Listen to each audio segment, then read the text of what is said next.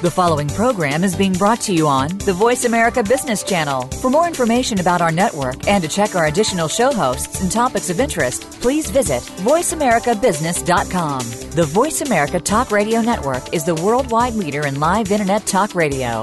Visit VoiceAmerica.com. The views and ideas expressed on the following program are strictly those of the host or guests and do not necessarily reflect the views and ideas held by the Voice America Talk Radio Network, its staff, and management.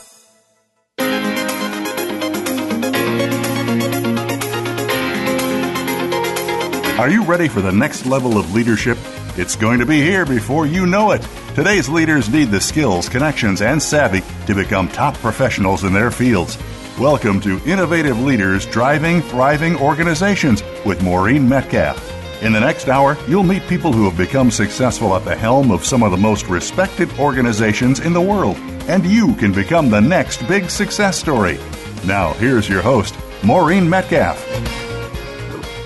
Hi, my name's Maureen Metcalf. Welcome to Innovative Leaders Driving Thriving Organizations. Today we're talking again to Robin Lincoln Wood about thrivability. This is part two in our discussions. Dr. Wood's a renowned strategist, futurist, communicator, and agent of transformation. He spent three decades working at the board level with the world's leading organization in 35 countries on four continents. He's deeply skilled in designing and catalyzing major shifts and large scale changes, and inspiring and empowering teams that deliver them.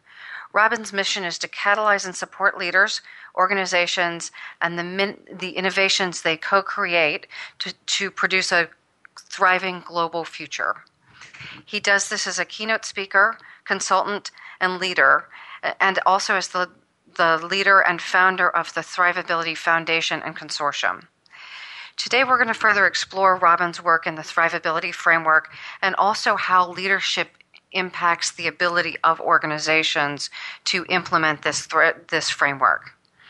Uh, this is an exceptional tool in helping us make the transitions toward creating the, the future that we're trying to, and also averting some of the negative consequences that we're uh, all seeing a bit uh, as we face uh, unpredicted weather changes and, and um, other and volatility in our world. So, as we think about this radio series, the Voice America series, one of my goals is providing leaders and emerging leaders with tools that will help them uh, be more prepared and more effective in this very dynamic environment that we're facing. So, we're trying to share different models, get perspectives from CEOs and leaders, and really talk about what do we do to implement those in your lives. So, my hope is that with each show, uh, what our listeners walk away with is one or two areas that you can look at implementing in your own life. So, if the leader of the future demonstrates the characteristic of acting like a scientist as well as as someone who is knows the answer and implements the answer, but also open to trying new behaviors, then what are you hearing from each weekly show that you can experiment with in implementing leadership in your own environment? When I started consulting years ago, I, I would work with leaders who were hired as, as rock stars in their fields. Uh, they were highly effective, and in a few years, five years, sometimes less, those people who were perceived as exceptional were in some cases let go. These these were folks who were working crazy long hours, highly dedicated to the organization, and what was leading edge when they were fired was uh, becoming obsolete as they were let go. So one of the things that became clear to me in a very personal way was that leaders who aren't updating their own leadership style, or, or we would call that almost their, their leadership operating system, are at risk of becoming obsolete. So it's no longer enough to do a, a an exceptional job of leading the organization. Now the leader also has to add to their uh, concept of doing a good job that they're updating themselves in addition to delivering high quality products. So, with that in mind, uh, let's uh, shift back to Robin and let's start with a recap and an overview of what is thrivability. So, can you walk us through your research? Uh, Robin has recently published a book um, about thrivability, and one of the things he did is interviewed 50 of the world's top thrivability leaders on the planet, and, and he can talk about what they're doing and how this how this framework came about based on his earlier work and learnings, and then what he was able to call from these top leaders. Well, thank you very much, Maureen, and uh, welcome to all the, the listeners out there. It's a pleasure again be with you and to share some of the insights, as you say, that we've uh, gathered over the years. And in particular, I would say that the, the first 15 years of the 21st century have seen a, a complete uh, transformation in what it means to be a leader and what it means to be uh, at the forefront of your field in, in uh, most large organizations. At the same time, it's also becoming increasingly challenging to being an entrepreneur or an entrepreneur if you're inside a company and wishing to uh, institute a new order of things. Now, uh, so thrivability is really uh, a co- composite creature. It's made up of many different ingredients, but they're unified by a single overarching uh, calculus which describes the trade offs that leaders and organizations have to make in order to survive and thrive. Um, and in some ways, those trade offs, some of them have never changed, they've always been universal. And other elements of them have changed completely in the last 30 years since we've discovered that, that there are limits to growth and that we're living on a planet with very finite resources and that we're actually overshooting our planetary boundaries quite seriously in four out of the nine areas critical to life on Earth. So um, we did we did have a previous program where we outlined a lot of the background to this, but let me go straight to the point that Maureen made, which was that we have literally in in, uh, in the book A Leader's Guide to Thrivability summarized the insights of the people that we found to be at the forefront of leadership in uh, the last five years, and we were looking for a couple of different things.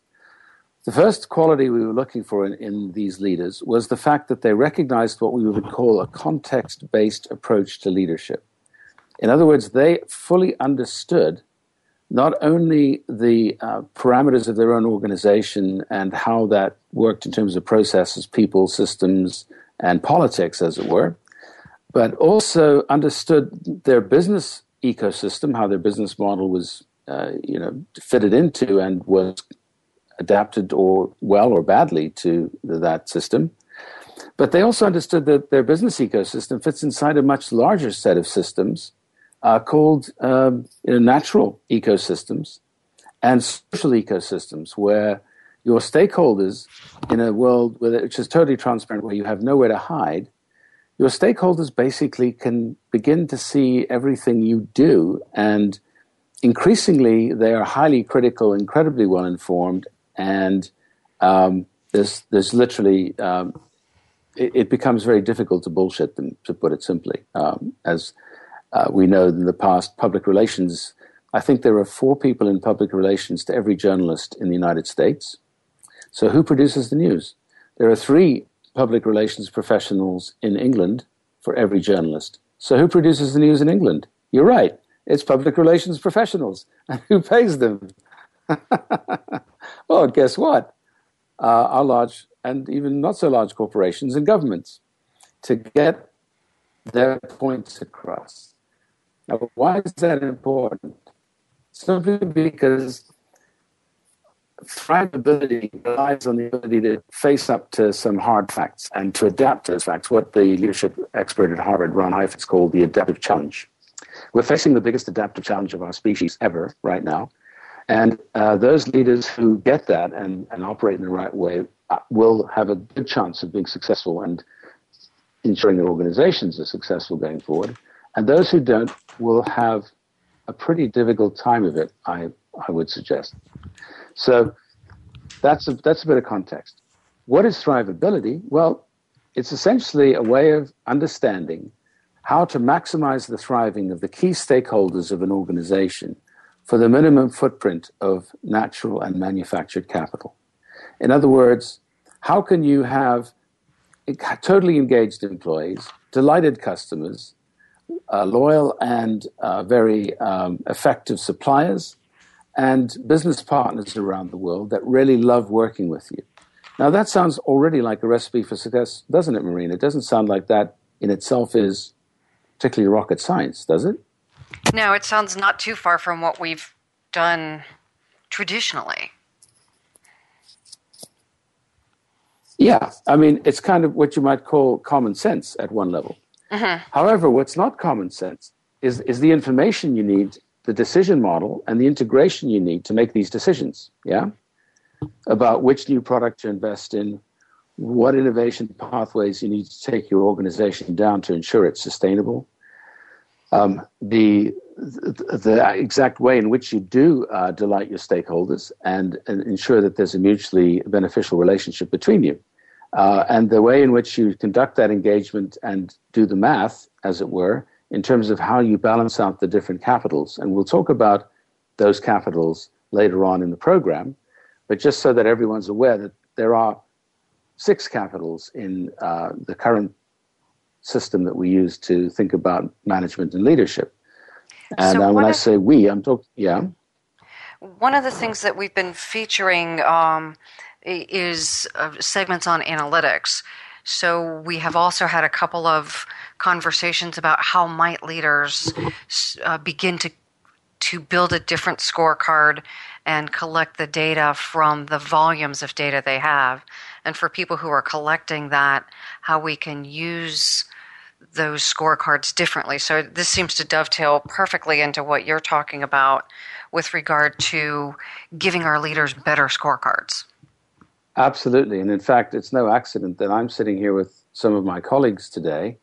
Uh, the day before we start uh, the Sustainable Brands New Metrics Conference with somewhere near 300 sustainability and business and investment professionals uh, from all over the world.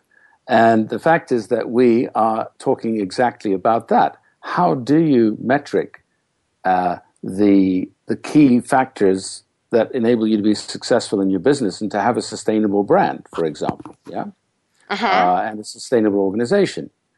And there are there are, are many many dozens of speakers, which includes myself and some of my colleagues in the Thrivability Foundation, talking about the different perspectives you can take on answering that question. So let me take one angle in particular. And this angle, when you talk about analytics, is what we're calling our thrivability index. Yeah, so you talk about a scorecard. But as you know, when you play golf, uh, there's a stand handicapping system, right? And there's a golfing association which ensures that all golf courses uh, are, are, are, you know, handicapped in the same way. mm-hmm. So that you, you know, you it, uh, not, that it's always perfect, but that when you play on a golf course and you've got a, an, an 18 handicap like I used to have, um, then you uh, can sort of shoot that on any golf course in the world theoretically. Yeah, that's the idea. Yeah.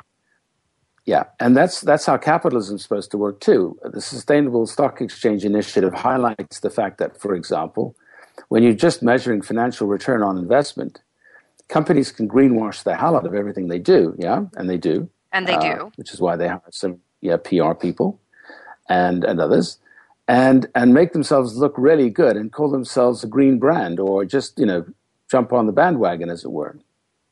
And uh, the sustainable stock exchange initiative is going to require and is well, there's already 20 stock exchanges around the world that have signed up. And we met the guy who started this uh, who runs a 400 billion dollar fund yeah in london and uh, Dr. Steve Waygood, uh, that is literally flying around the world at the moment, uh, promoting that on behalf of the United Nations and various other initiatives. And so the, the fact is the scorecard is becoming universal around the planet. We're seeing, following the initiatives that, uh, for example, my colleague Ralph Thurm, who's in the room with me at the moment, he was one of the founders of the Global Reporting Initiative, and that standardized global reporting and included environmental and social factors as well as some governance factors yeah, in reporting. The problem, and it's been acknowledged since the beginning, is that the GRI reporting system enables the companies to define their own uh, goal sets, yeah, and their own metrics, mm-hmm. uh, within the framework of the reporting structure and to define what they believe is material to their business and what, what is not. Now, you can imagine, thank you, uh, you can imagine that with, with, with that sort of leeway, that they can pretty much, you know, spin a story whichever way they like, right? Well, and if I if I don't care about the environment, for example, or if I preference profitability over the environment, not that I don't care, but but that to stay in business I have to be profitable quarter over quarter, and I will select that as my primary decision criteria over environmental sustainability. That will drive all of my mindset, right?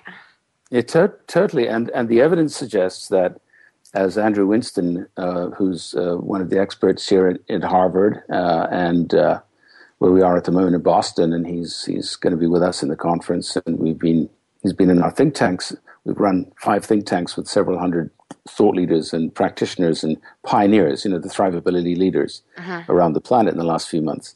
And he basically said, yeah, the problem in the United States in particular is the quarterly earnings focus of most boards and chief executives and it, it, it, it works both ways. It, it, yes, it's true that the market wants quarterly reports. But companies like Unilever have told the market to go to hell. They've said, we're not going to waste our energy producing quarterly reports. We have long term goals require long term commitments and decisions, and we have to see things through in, in, a longer time frame. So wasting our time giving a quarterly report is like having a weather report, right? You know, we know it's going to rain, we know the sun's going to shine, the things go up, we know they go down. But our real investors, like a Buffett investor would be interested in, is the long term creation of what we in Thrivability call true future value. Yeah? Mm-hmm. Which is mm-hmm. different to shareholder, shareholder value added. It yeah. includes shareholder value added, but it says, you know, financial capital isn't the only capital in town. And if all you focus on is rewarding financial capital, you end up uh, actually short short circuiting uh, the, the long term value creation process. That's why Warren Buffett doesn't tend to buy quoted companies. He tends to go for unlisted private investments. That's why Branson delisted the Virgin Group.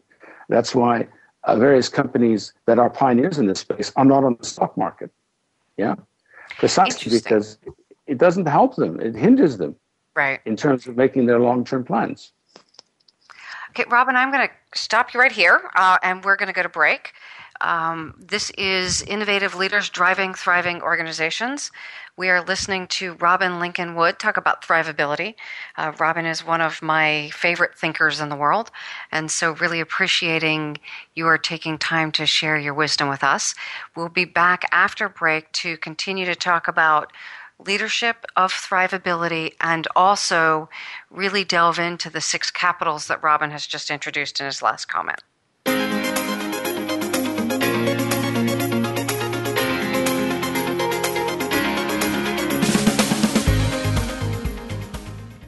Metcalf and Associates is a management consulting and leadership development firm dedicated to helping leaders, their management teams, and their organizations implement innovative leadership and business practices to help create market differentiation necessary to thrive in this rapidly changing environment.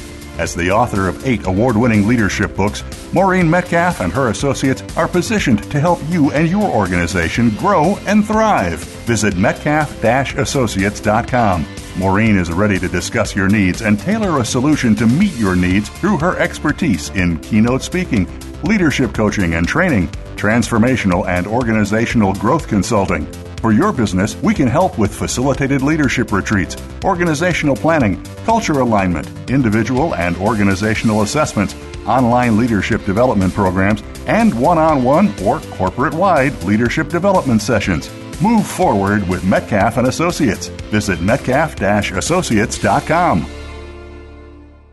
Today, enterprise technology is both strategic and global. Each week on CIO Talk Radio, IT thought leaders from around the world share their experiences with listeners as they discuss with Sanjog Aul how they are trimming costs and partnering with business to innovate and help IT become more competitive. This means better care for customers and improves the corporate bottom line. If you want to keep up with IT thought leadership, Listen to CIO Talk Radio with Sanjog Aul every Wednesday at 7 a.m. Pacific Time, 10 a.m. Eastern Time on the Voice America Business Channel, the bottom line in business talk.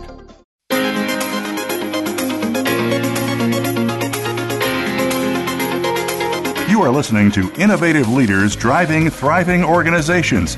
To reach Maureen Metcalf or her guest today, please call in to 1 866 472 5790. That's 1 866 472 5790. Or send an email to info at metcalf associates.com.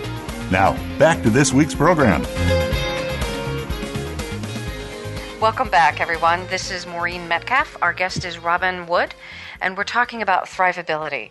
Specifically, how do we deal with the large, complex challenges we're facing right now in our world? And so we wanted to shift a little bit to leadership. Robin's going to talk about some of what he's seen, and then I'll, I'll talk about specifically how we're defining leadership at Metcalf and Associates.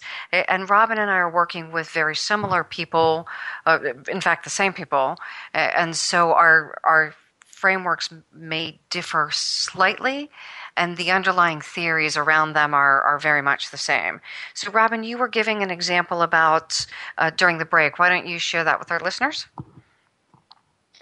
Yes, I the the well in one of our recent think tanks uh, run by the Thrivability Foundation, one of the members of the International uh, Panel on Climate Change was essentially saying that um, the problem we have, and, and she's she's one of I think there are uh, there are several hundred people on the IPCC. I mean, there's it, there's thousands of scientists, yeah, and it's the consensus of several thousand scientists, the leading scientists on the planet, that have determined, uh, I think five thousand in total, that we we are heading for a uh, beyond three degree warming scenario, which with vicious feedback loops could end up being a six degree scenario, which means we're all toast uh, as well as you know 90% of life on Earth.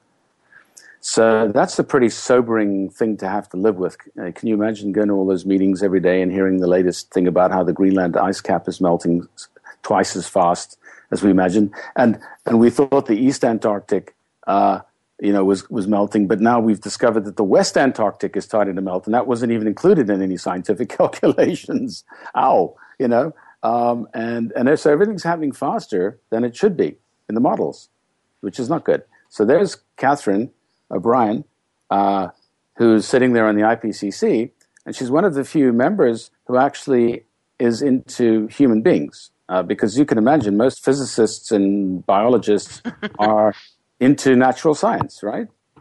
Mm-hmm. And, and, there are no people in natural science. People are just like the enemy there because they're they're they're screwing up the the, the ecosystems of the earth, the oceans and the climate and everything else. And just look at recent events. I mean, uh, you know, uh, people on the East Coast are now terrified, right? Uh, of of these hurricanes coming through, and, and luckily, I think the last one, Joaquin, is going to miss. But you know, everybody now knows it's climate change, stupid, right? So, uh, a friend of mine had to cancel their daughter's wedding this weekend because of Joaquin. So, so it is having an and i'm sure this is not the first wedding in history canceled because of weather but it seems to be more common. Oh def- definitely. It statistically is more common. There's just no, no, denying it. It's, it's that's become hard scientific evidence in the last five years where the scientists before wouldn't commit themselves totally to saying it's probably you know caused by climate change. Now there's there's no question about it. There's you know there's almost zero doubt uh, at all in the science so given that, okay, and given that we now face this massive adaptive challenge, why, uh, the fundamental question is why do we treat it as a technical problem to be solved? Yeah? Well, the answer is, I, you, yeah, you tell me, you know, let's start with that. Well, and I think the distinction you're making here, and this was a really important one for me as I was starting to study this, is a technical challenge is a problem I can fix an adaptive challenge is one where I actually have to change myself and my thinking to even find the solution. And I love the phrase that the problem will work on me as much as I work on the problem, that I will often have to change my mindset and my behavior to bring resolution to the problem. Is mm-hmm. that how you're defining it? Uh, yeah. Fix or yeah. correct what I've missed? Absolutely. It, it, it brings into play what we'd call second order science, which is the fact that first order science enables us to see patterns in, in an objective way of the world around us, yeah? And a lot of business strategy and accounting and all the disciplines we're used to in business are based on first order science. We count stuff, we see patterns, things go up, they go down. We look for correlations. What caused that?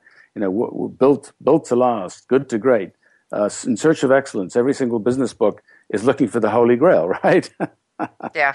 The ten, the ten rules of success, uh, which, are, which of course are heuristics and they're helpful, but don't be fooled because in your specific situation as a CXO or leader in some sort of context, uh, what is happening, as you say, is quite unique. It's about you. Uh, and that comes down to a second order science, which is the ability to understand and reflect upon the frames and perspectives we're using to understand the patterns we think we're seeing, if that makes sense. And I have to, in, in many cases, fundamentally change my mental algorithm, my, my leadership operating system, to interpret the information differently. And mm-hmm. that will inform me to take different action, yes? Precisely. And it, and and and and you know, again, we mentioned him in the last program, and I hate mentioning this guy because you know he's. It's like Google. Every everybody, every management guru says, "Oh, Google's the way to be." You know, like as if every mm-hmm. company's going to be like Google. Give me a break. That's just BS. Um, yeah, for certain people, Google's cool, but it's not a role model. Certainly for ninety nine percent of businesses. Mm-hmm. S- same with uh, Steve Jobs. I mean, deeply flawed human being. We all know that. We've probably all read the, order, the biography of him. Um, he himself had confessed he, you know, he screwed up a lot. Uh, but what was his genius? His genius was the ability to take these unusual perspectives and try them out. Yeah, he he, he fundamentally uh-huh. questioned even his own. He he continually questioned his own assumptions about the world, and that meant he was able to learn faster than anybody else around him. And sometimes it meant he made big mistakes, and sometimes it meant he made massive breakthroughs. And, but there really is no alternative. If you want to discover yeah, new knowledge, think, you have to. Sorry, Maureen, carry on. So, in, in a prior show, we talked about leadership developmental levels or leadership maturity. And it is at these later stages where we have the maturity of, of our thinking process and our leadership process to realize that many of the things we see in the world uh, we have made assumptions about. They're not, in fact, concrete and true. That you would, you and I would be in the same room. We would observe something, and we would interpret it differently. So built into that is a set that I create a set of assumptions based on my perspective. So what I think you're saying is Steve Jobs is able to say, "Wow, my I see this differently than, than most of the people around me and I want to test my assumptions rather than I see this, it's true, and if you don't see it, must be missing something. Does that capture? Yeah, exactly. It's the difference between Carly Fiorina and, and Steve Jobs that we can see here quite clearly. You know, there's there's there's one person, uh, the aforementioned person, who clearly demonstrates she's learned nothing in the last ten years at all, right? Um, and um, there was somebody we we watched Jobs evolve in, in the last 20 years of his life. The mm-hmm. man became quite a humble, almost wise kind of guru dude, you know, that he would give these incredible speeches that would move people to tears and stuff. Because he'd had to really go through a deep, fundamental personal journey of success and failure and, and be at the point of like, you know, oh my God, well, you know, I've screwed up totally, you know, it's all over, I'm, my life's over kind of thing. And, and actually, ironically, it, it's a certain Sorry, Maureen, say again. Oh, at one point he got kicked out of his own company, right? Uh, that has to be humbling. Yeah, that's right. The board fired him because he was playing funny games with the Macintosh division and he wouldn't let anybody know what was going on, and they didn't like that. and he, he just he just anybody who got in his way, he just called him an asshole. You know, he said, "You don't get it. You're just you know just being an asshole," which is not the best way to speak to your board because um, you know they're bored. They, they have egos. And they get yeah they get upset. Um, and and uh, so yeah he he he learned that that wasn't the best way to manage his, his board of directors and and the hard way but what it meant was when he got kicked out he he, he took some well some of the engineers that he admired And they developed a whole new operating system, which actually is the basis of every single uh, Apple product today. Yeah, uh-huh. you, you, couldn't, which is why they're kind of unique and uniquely uh, performant in certain categories. That that because Microsoft never did that. Microsoft never reinvented itself. It just takes the same old bloatware from last year and then rewrites it in maybe a different language or something, and then you know it gets a little bit more effectiveness. But um, you know the the Apple has come from behind basically uh, to be probably you know a much more effective computing system, along with fantastic things like iPods and iTunes and uh, you know iPhones and i i this and i that, right? But that's all mm-hmm. down to the fact that that, uh, that he had to go through this this tough process. Now, I'm not suggesting every executive has to go through the value of death, you know, to to to have this epiphany. But a lot of the thrivability leaders in our book actually had moments like that. One of them we discussed last time was Ray Anderson. I don't know if you remember the founder of Interface Carpets, the man who invented the carpet tile. Yes. And and uh, if you remember, the carpet tiles historically have been one of the most well, along with carpets in general, one of the most toxic products on the planet. Mm-hmm. Yeah. Yeah. In fact, I bought carpets that were made of recycled bottles at one point. It's just something that when they go in the landfills, we're not at least cre- creating additional waste. But either way, they yeah they create a, a toxic and lots of waste. Yeah, exactly. And and he realized after reading Paul Hawken's um, a book on the ecology of commerce and various other influences. When his team asked him, you know, how are we going to assess our environmental impacts and stuff, he, he didn't have an answer. And after studying this he, himself, he realized, well, I, you know, basically what we're doing, we should all be put in jail. We will be put in jail in the future. And that epiphany led him to think, well, how can we, you know, we we got to we got to fundamentally rethink this, what we call in thrivability thinking upside down, completely the opposite way around, and look at your business from a completely different perspective. And that led Interface to become one of the world's today leading uh, and most sustainable carpet tile manufacturers in the world. And in fact, all their competitors have copied them. And a bit like Elon Musk, they share some of their intellectual property with their competitors as well, because they know that the health of their hmm. industry is also their own health. Yeah, yeah, they collaborate. And and but you know, he, uh, um, Ray Anderson was pretty much unique in in in, his, in the world 25 years ago. Yeah, there were just no other leaders like him. But today there are thousands. And the younger generation are looking to them as role models. And okay. uh, that's very, very exciting. It, it so, is exciting let's, let's that when I. Yeah. Go ahead. Let's go back to. Well, let's go back to sort of put this in the context of leadership because that I guess our, our listeners are probably thinking, well, so okay, um, maybe I did a course in leadership, or you know, I did a leadership development program at some point, somewhere, wherever it was done. I've read a few books. You know, I think I know what leadership is, right? I think I'm doing it, more or less. You know, uh, this all sounds a little dramatic and and uh, extreme. Uh, how does it connect with the sort of basic leadership 101 that we all are supposed to know and love as business leaders and leaders of any organization? What's your definition of leadership, for example? Thanks a lot, Robin. That's a great question. Uh, I want to go to the innovative leadership books and how we're defining leadership is it's the process of influencing people. So the foundational basic definition. And then I go further to say directionally, or we set the vision, and tactically, we drive the behavior. So we set clear outcomes. And we do that by impacting change in their their intentions or or their belief in what they need to accomplish. So I've not only said this is the thing you need to do, but I'm impacting them as a whole person. So I'm impacting their thinking and their behavior. Additionally, as a leader driving organizations in transition, hopefully toward thrivability, I am also trying to impact their culture and their systems. So to update that, we actually, or, or to build on that, uh, we uh, published a chapter in the book Leadership 2050. It came out a couple of months ago, and, and interestingly, the introduction was written by Ron Heifetz that you mentioned, the person who talks about adaptive leadership.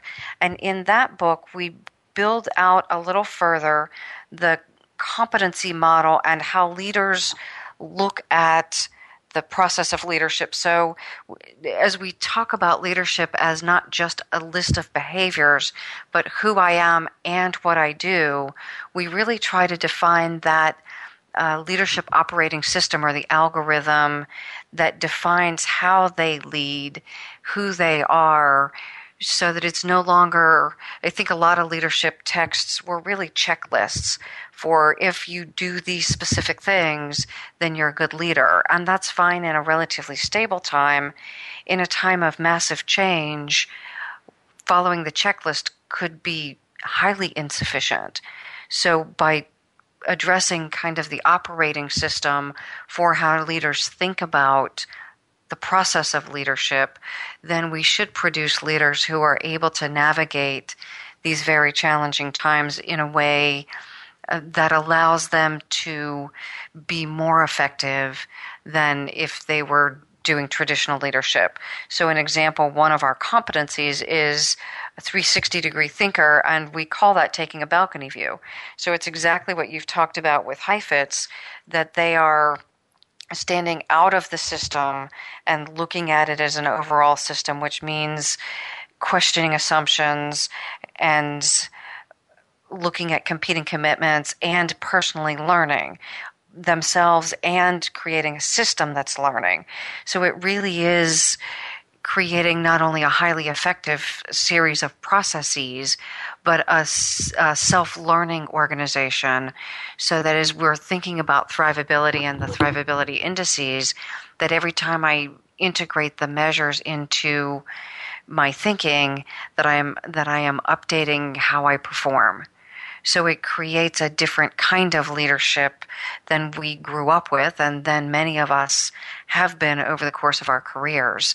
And those behaviors got us to where we are, and for many of us, highly successful. And I think what Robin and I are both saying is to to continue to build on that success, we need to update our operating system for leadership, just like I've updated my computer system to Windows 10 uh, that at some point I would no longer consider using an outdated version of Windows because it, it doesn't interface with the programs I'm trying to run. So let's at this point go to break. This is Maureen Metcalf with Innovative Leaders Driving Thriving Organizations, and our guest is Robin Wood, and we're talking about thrivability.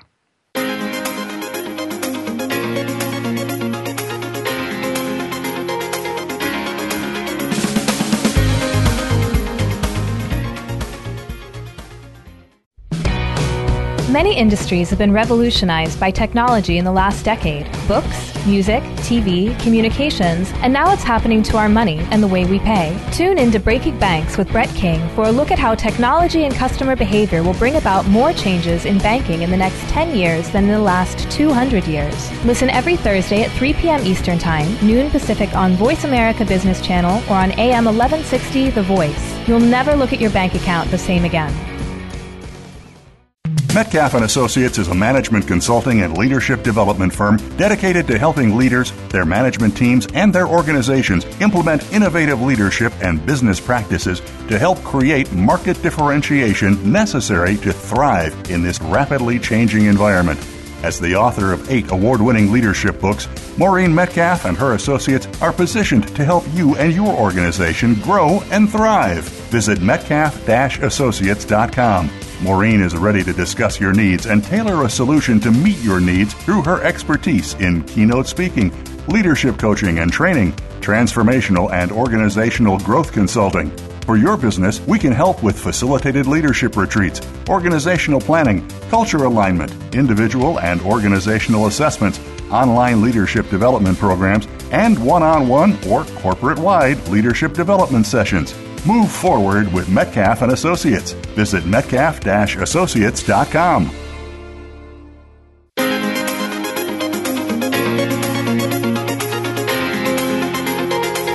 are listening to Innovative Leaders Driving Thriving Organizations.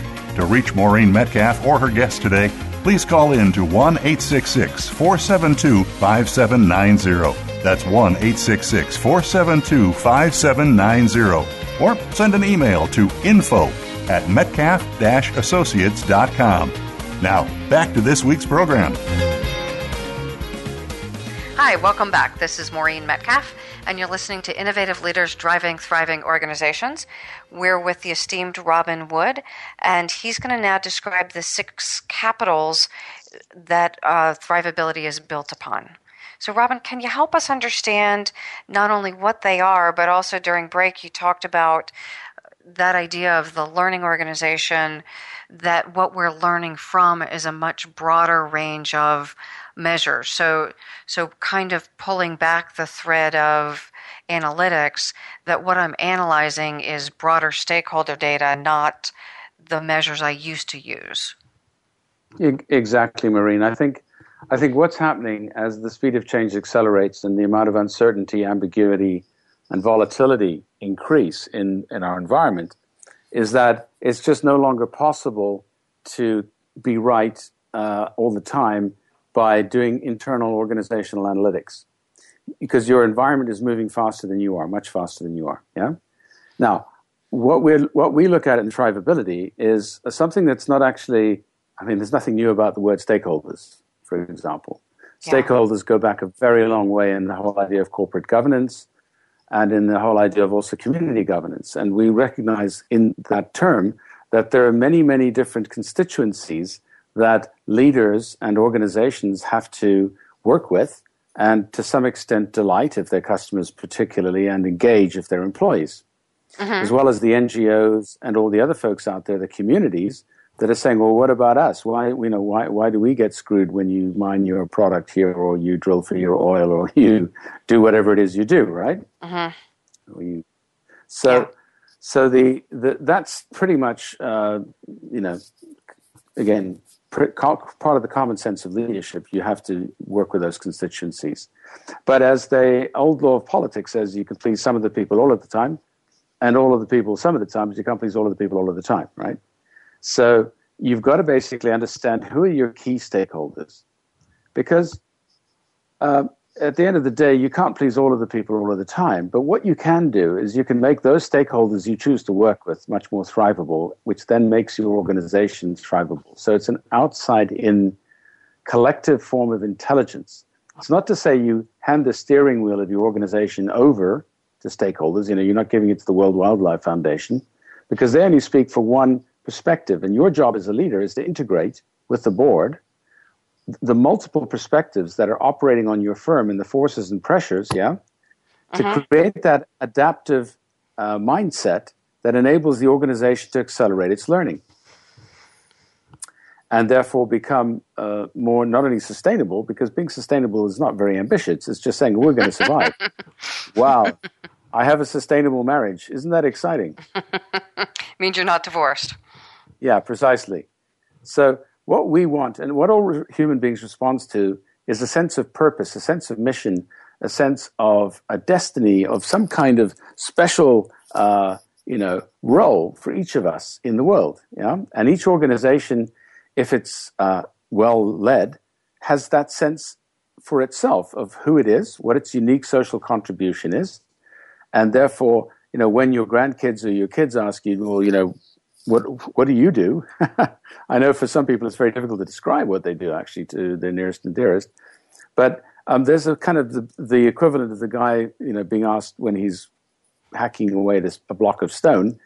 What he does, a stonemason might say, "Well, I'm actually just you know hacking this block of stone over here so that it can be put on that other block of stone over there." And uh, you might go to a second stonemason, and he might answer differently. He might say, "Well, actually, I'm building a cathedral." Um, and it's it's a very cliched uh, story, but the fact is that if you if you understand your sense of purpose is building a cathedral, and you feel part of that bigger mission, and that makes sense to you and and the people in your world, it gives you a sense of purpose. Now that's necessary but not sufficient, because what you need also to understand is that you're on the right adaptive path. Because when when we look at different industries in the world today, some of them are actually losing value at an incredibly fast rate, uh-huh. uh, e.g., coal, oil, mining. Uh, one of the world's largest mining companies was challenged last week by analysts saying, You're bankrupt. Wow. yeah, that's right. these giants, right? And they've, they've, of course sent their PR people out in force to say, no, we're not. But, um, well, there are many, many giant organizations today which have borrowed a huge amount of money and which are highly leveraged. Um, and uh, we can just take another example uh, of Volkswagen, which lost 30, somewhere 30 to 40% of its share value uh, in, in a week, uh, since it was discovered that they might end up having fines to pay of $18 billion uh, because their cars are equipped with software that, when they're tested in a motor testing center for emissions control um, and compliance with environmental regulations, reduce the amount of nitrous oxide in the exhaust by a factor of 40 times. In other words, the engine adjusts to produce the minimum nitrous oxide in the test, and you drive that Audi or Volkswagen out back on the road, and it's producing 40 times the amount, which is clearly uh, a massively um, fraudulent thing to do. And so the CEO resigned, Martin Winterkorn. He's under investigation. And of course, the whole team's under investigation. Because why? Because what they did was basically say, hey, you know what? Um, if we turn a blind eye to things, um, like everybody else is kind of doing it as well, yeah? Every, it's a very competitive industry, the motor industry. It's very macho, very testosterone driven. And so it's quite possible that they, you know, perhaps Martin Winterkorn didn't know about it, but certainly some people in the organization knew about it. Now, you could just say that's an old fashioned failure of ethics. What's that got to do with thrivability? But the fact is that it's because it was an environmental regulation that, and the fact that we've got so much data on what that, that is doing, the air in our cities is doing to our children, yeah, and to their health, and how many people it kills a year, that that knowledge now means that you can't get away with that anymore. Maybe 10, 20 years ago, they could have said, ah, here, we'll slap you over the wrist with a small fine. No way, no way today. Now, that's where, that's where thrivability starts, the environment. The fact that we, we, we know that we've got limits to growth. We know we need to respect planetary boundaries. We know that each industry should be trying to understand its own allocation of what it should be allowed to emit and voluntarily subscribe to certain limits to what it will emit in terms of greenhouse gases. And that has been the trend in, in sustainability and with the Global Reporting Initiative and many other initiatives, uh, this has become the way to run your company. This has become good governance. Yeah? Mm-hmm. And alongside that good governance on the environmental front, which is what we measure uh, as one of the aspects of thrivability, along with all the major measuring tools. So we're not reinventing the wheel there, uh, but we're making sure those are science based and with allocation to industries and companies. The second piece is the social side of your impact. So you're looking at you know, uh, how many uh, fact sweatshops uh, have, you know, how many people have died in the sweatshops that make yeah. the T-shirts that your company runs, you know, and we're all familiar with all the stories of Nike and many other large brands, again, suffering massive damage to their reputation, huge hits to their share price, precisely because they thought, well, it doesn't matter because they're not actually a direct part of our supply chain. They're subcontracted. They're, no, we don't know about them. Well, that's no longer acceptable. You have to actually know every single aspect of your supply chain down to where the cotton comes from. Yeah, and mm-hmm. and uh, you know, is that growing in a, in a sustainable way? So the responsibility in business has gone up dramatically. Now we we we, we know leadership. Leadership is a key part of of governance. Yeah. Because governance is overall the steering mechanism that we use to steer ourselves and our organizations and our societies. And there are three parts to governance that we, we, we, we like to refer to in, in thrivability. The very first part is authority, that you have to know who to put in charge to do the right thing. Yeah? And you then hopefully have the processes and procedures in place that enable them to get on with it. And you can delegate that. And that's part of being a good leader. Uh, I guess that's, that goes back many millennia. That's not new. But then the second piece of it is decision making. And with thrivability, our focus is on the integrative, integrated decision models that enable you to understand the trade-offs that you're making. Um, mm-hmm. Now, in Volkswagen's case, that may not have helped them. Why? Because maybe they'd pushed the diesel technology to its limits, yeah? And as Elon Musk says, this is now the end of the diesel as a, you know, trying to promote the diesel as a, a sustainable form of, of, transport. And finally, the electric uh, cars will, you know, come, come into their own. Uh, and that, that may be true. Uh, so the, uh, decision making capability uh, is, is, is looking ahead and saying, you know, we should have got out of diesel two or three years ago. We shouldn't have been trying to prolong it forever, which is what Volkswagen did, and which ended up in this sor- sor- sordid tale, sorry tale of, of, of uh, um, you know, the last few weeks. Mm-hmm. So the, the, the, bottom line is that uh, the decision making is really at the heart of this thing because you can, you can put the right people in the right place, the right authorities, but if, if they're making the wrong decisions, uh, then you, you, you're going to fail. And finally, of course, you have accountability. Now, we saw accountability at, at work, right? Very dramatically. Uh, Volkswagen mm-hmm. is being held accountable. Yeah. Uh, Glencore will be held accountable. You know, th- there is nowhere to hide anymore, uh, really, and accountability is very strong. And but what happens with accountability is it puts fear into people, and particularly fear into the senior executives who know they can't control every variable. Right? You can't. Right. Yeah. And, that, and that's where that's where culture and systems come in, because as much as I'd like to be a thrivable leader and, and, and be a role model for how we should walk the talk in, in, in the future, I also know that I have to have a culture in my organization and the systems in place that enable us to uh, be, be thrivable and take thrivable decisions and have that, that learning loop we talked about earlier. And that's where your key stakeholders are critical because they are your best eyes and ears as to what's actually going on. Yeah? Yeah. They're, they're your, they're, they're, they, they'll tell you what's happening. And if you're not just think, if you're not just thinking about, you know, measuring what they're doing as some sort of, but actually engaged in real, authentic relationships with your stakeholders, that'll be even deeper, and the kind of learning and insights you're going to get are going to be much greater. And thrivability is a key to understanding how to build those kind of relationships with key stakeholders with the metrics that enable the win-win-win that needs to happen for the for the whole ecosystem and your organization to be thrivable in the longer run.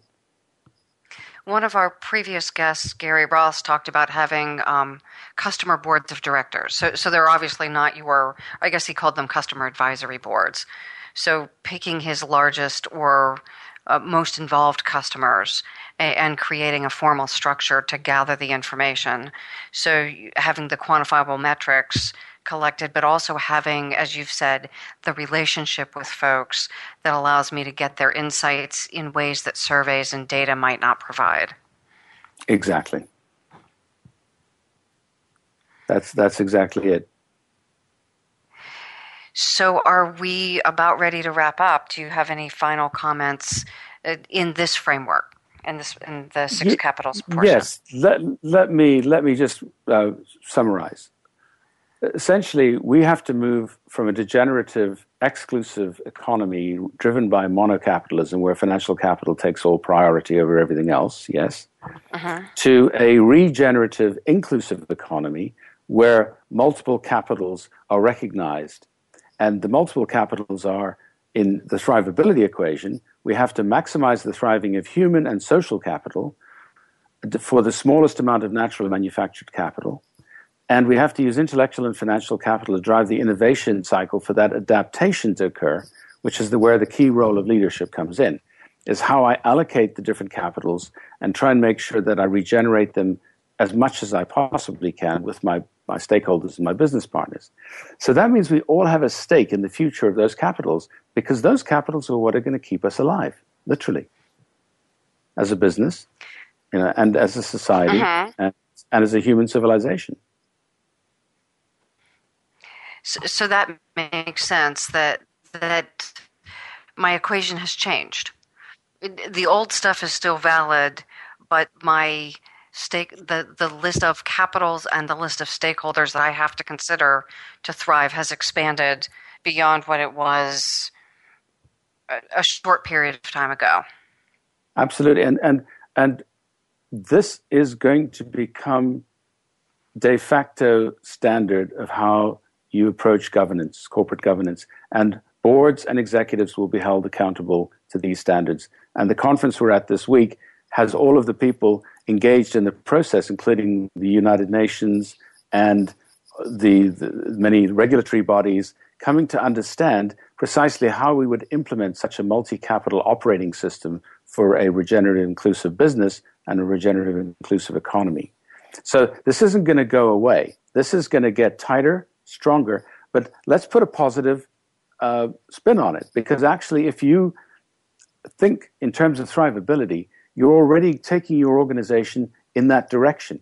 And that is a competitive advantage because believe me, a lot of people don't know what's going to hit them, just like the chief executive of Volkswagen didn't. Mm-hmm. You know, it, it, it, Okay, so so we're going to uh, wrap this up now. I, I want to thank everyone for joining us, especially Robin. I just really appreciate your insight, and every time you and I speak, I walk away feeling smarter and also a little um, encouraged on this journey that, that we've just, for me, just sticking a toe in the water. So I want to thank everyone for joining the Voice of America show, Innovative Leaders Driving Thriving Organizations. I invite you to send us email at info at metcalfandassociates.com and I'll read those on the air. I want to hear how you're doing your own experiments and what we can do to support you. Thank you.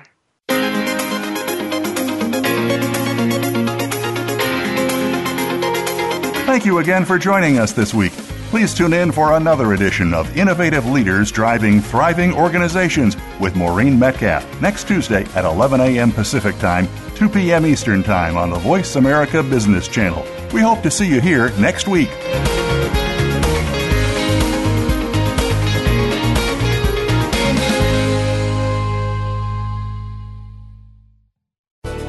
Thanks again for listening to the preceding program brought to you on the Voice America Business Channel.